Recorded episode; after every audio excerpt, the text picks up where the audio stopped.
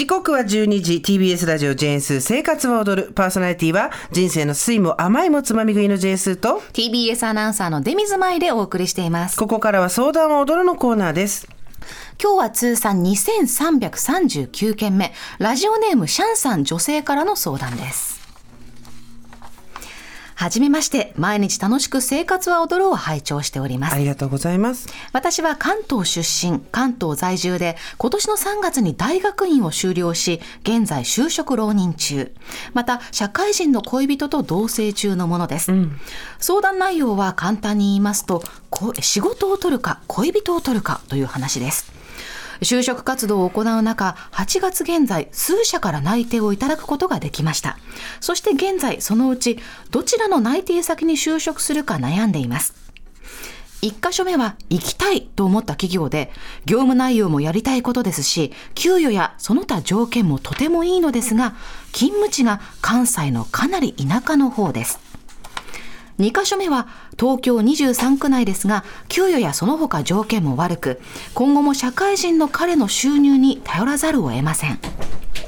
私はこれまで一人暮らしの経験がなく、独り立ちをしたい、自立したいという気持ちがあります。また、家族とも少し距離を置きたい理由もあり、だからこそ働く場所はいとわず就職活動をしてきました。ですが、いざ決断する段階になったらいかに恋人に支えられ、日々楽しく暮らすことができていたかということに愕然としてしまいました。住み慣れた関東からずっと離れた地で一人でやっていけるのか自信がなくなってしまいました。離れたら恋人なんて忘れる、別れるよ、なんてよく聞きますが、今のこの不安定な気持ちは、そのような言葉とどうしても同等に扱えません。スーさん、パートナーさんにこのような問題に直面した場合、どのように思考を整理したらよいのかお伺いしたいです。よろしくお願いします。ラジオネームシャンということです。はいデミさんだってどうします？いやこれね大学院生の頃だったら正直このぐらぐら悩んだ気持ちって分かります。やっぱりまあ自立したい気持ちもあるけれども目先の、目の前のその幸せから離れるのが怖いって気持ち分かるんですが、今なんかこう働いてみて、やっぱり仕事のやりがいって何事にも変え難いんですよね。だからこそ今なんか私も自立しすぎちゃって一人で頑張ってるっていう部分もあるので、まあ今日あの当たって日が悪かったな シャンさんごめんな。ね。ちょっとあのキャリアに重きを置きすぎな私だから。な楽しみすぎてるんですよ私。そうなんですよ。本当申し訳ない。エンジョイするの上手すぎちゃって、はい。だけどダミーさんも私も本当に運がいいことに、はい。今自分たちが独身であるとか子供がいないということに対して、そんなにそうですね。わだかまりもなく、うん。まあ、楽しく今の人生を肯定できてるじゃないですか、だから偏あの回答に偏りは出ると思います。まず最初にそれをお伝えしておきます。すね。すみません。はい。ただ、えー今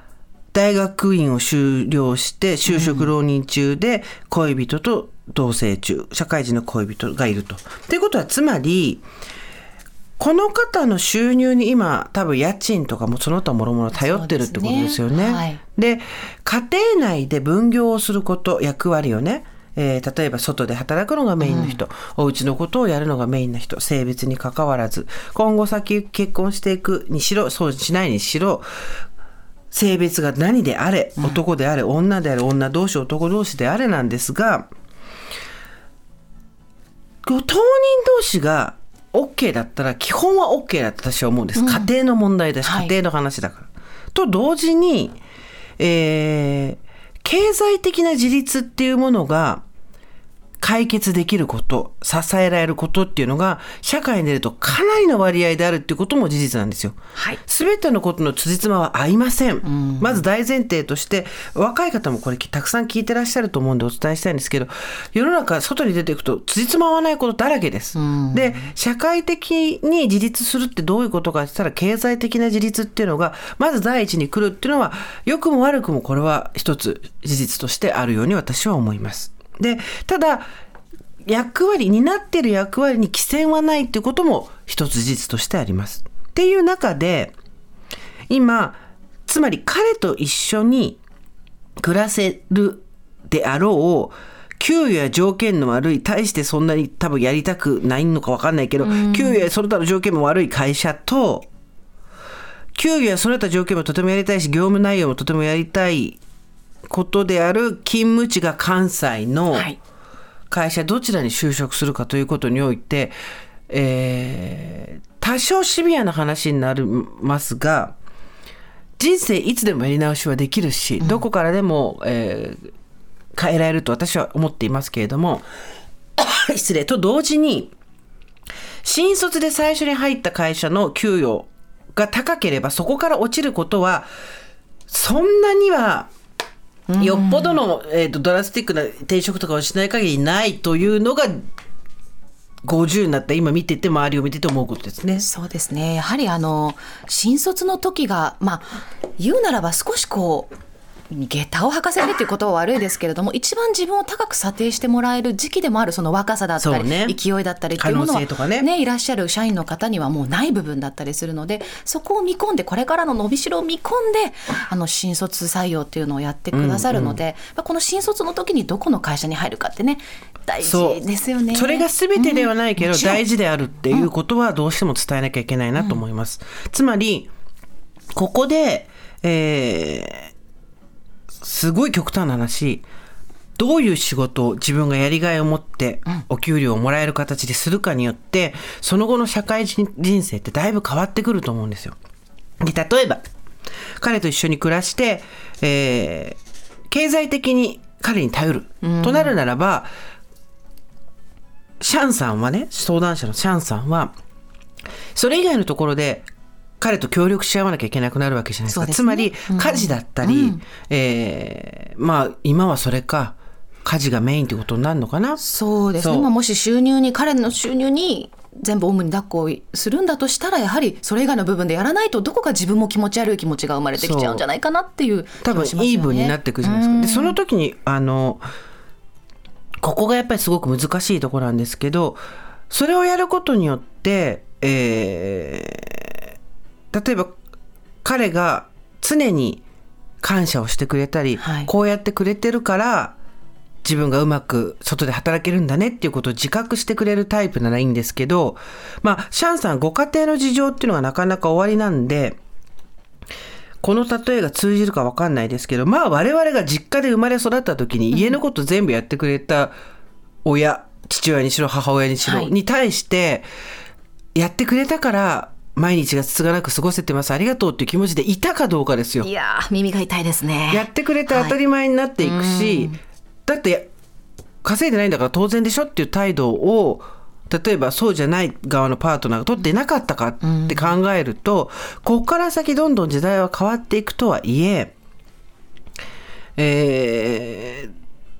こんなはずじゃなかったって思わないでほしいんですよね。はい。つまり彼と一緒にいることを選び、彼との幸せを選んだことによって自分のキャリアが展開していかなくなり収入の格差ができやって家でやっていることに対して、えー値段がつかない中で感謝もない、なぜか、えーまあ、そこにやりがいを見出すのがすごく難しいっていう状況。大学院まで行ってるにもかかわらず、ええ。でその後この彼と一生一緒にいるかどうか分かんないわけです。でそこで例えば別れるとかってなった時に彼と一緒にいることを選んだことによってキャリアが積まれてないってことになりかねないんですよ。はい。でその時に恨めしくならないかどうか。あなたのせいでって思わないでいられるかどうかそのあたりも難しいところですよね。そうですね、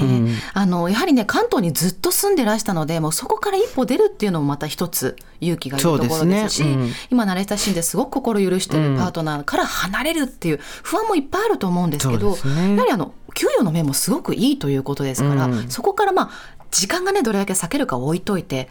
何度か会いに行ったりするっていう金銭的な自由も生まれるわけなのでねそういうプラスの方向に考えていくこともできるんじゃないかなといういろんなこういい面と悪い面書き出してみて、うん。ご自身の中で冷静に整理していってほしいなと思いますね。あの協力をし合うんであれば一緒に暮らすことではなくて、えー休みの日を合わせるとか、一緒に会うとかどちらかの家にどちらかが行くとかそっちの方にしてほしいんですよ。これ例えばねもうご結婚されててお互いある程度の仕事のキャリアがあってどちらかが、えー働くことよりも一緒にいることを優先する、はい。どちらかがっていうことであれば少し私の答えは変わるんですよ、つまり役割を分担する期間がお互いが交互になることによって、えー、と昇給の伸び率は若干鈍化するけれどもただキャリアさえあればそこから転職するときに例えばフリーランスになる職種もあるだろうし、少し選択肢が増えるんですけどド頭のここでなんですよね。これなんて説明したらいいんだろうね。新卒の時にいい会社入っといた方がいいよって、そう多分そういうことなんですよ。そうなんですよ。やっぱ私もね採用とかに携わるんですけど、もうねその新人さんの何が素晴らしいかってやっぱやる気にあふれたキラキラした目って残念ながら働いていくとこうちょっと陰りが出てきてしまうので。現実が見えてくるようになるからね。そうなんですよ。なのでこの新人の時に高く評価していただいたっていう実績にすごく自信を持ってほしいなって、言い方うまいね。言い方が品がある。意外ありますか、さ高く売れとか言いそうだもん。私自分のことちゃんと高く売れる時に言っとけまあそういうことなんですけどね。で、ええ。その恋人となんかなんだろう私は別に20代の時に付き合った恋人なんていずれ別れればよみたいな話をしたいわけじゃないんですよ。もちろんそうじゃなくて、うー今自分にとって大事なことっていうので点だけで見ると確かに彼のことと就職のことって多分同等になるから悩むと思うんですけど5年後10年後の自分の人生実家にも頼りたくないっていう時に、経済的自立キャリア的な自立っていうのをが自分のどれだけの支えになるかっていうロングスパンで考えたら選ぶものっていうのは必然的に決まってくると思うんですけどね。この後出会いがあるかどうか分かんないしみたいな話ともまたちょっとね違うレベルの話だと思うんだけどな、どうですか？うんやはりあの金銭的に余裕があるっていうことは自分にもですし周りにも優しくなれる、ことだったりするんですね、あとこのやりがいの部分っていうのはやっぱり自分の生きていくうち生きていく中で非常に大きな柱になってきてくれると思うんですよ、今までも大学院行かれてる方が優秀な方だと思いますし、勉強してきたって今柱は立ってるので。そうね。はい。ね。それを生かしてやっぱやりがいのある仕事で社会に貢献するっていうまあちょっともうキャリアウーマンみたいなこと言っちゃって恥ずかしいんですけど。でもあとでもすごい大事なこと言ってるなと思ったのは、やりがいってさ与えてもらえるもんじゃないと思うんですよ、うですね。今ちょうどその原稿書いてるんですけど、やりがいって自分が真剣にやりたいと思ってえーっと真正面からがっぷり取り組んだ時に初めて自分で獲得できるもんだと思うんですよ。だからやりがいの形って人それぞれだと思うんですよ。で、すでに条件が悪いところに行ってやりがい見出せるかっていうと、結構厳しいと思うんだよね。だから、でね、えっと、ずっと離れた土地で一人でやっていけるのか自信がないって当たり前です。自信がなくて当たり前。ずっと離れた土地で一人でやっていけるってことを自分に証明していくんだよ。